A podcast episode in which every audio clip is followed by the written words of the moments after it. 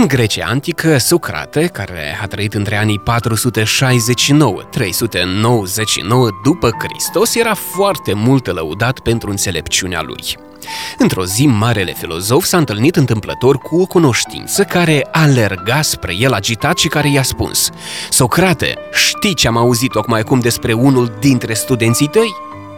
Stai, stai o clipă, îi replică Socrate. Înainte să-mi spui, aș vrea să treci printr-un mic test. Se numește testul celor trei. Trei? Așa este, a continuat Socrate. Înainte să-mi vorbești despre studentul meu, să stăm puțin și să testăm ce ai de gând să-mi spui.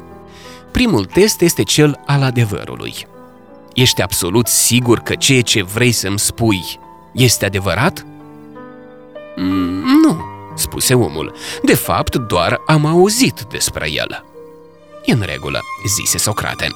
Așadar, în realitate, tu nu știi dacă este adevărat sau nu. Acum să încercăm testul al doilea. Testul binelui. Ceea ce vrei să-mi spui despre studentul meu este ceva de bine? Nu, din potrivă. Deci, a continuat Socrate, vrei să-mi spui ceva rău despre el, cu toate că nu ești sigur că este adevărat. Omul a dat din umeri puțin stânjenit. Socrate a continuat.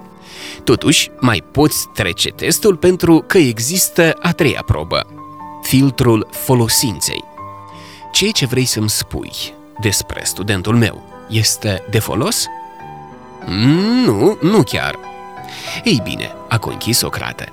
Dacă ceea ce vrei să-mi spui nu este nici adevărat, nici de bine, nici măcar de folos, atunci de ce să mai spui? Omul era învins și s-a rușinat. Și astfel Socrate nu a mai aflat niciodată despre relele poate inventate despre studentul său.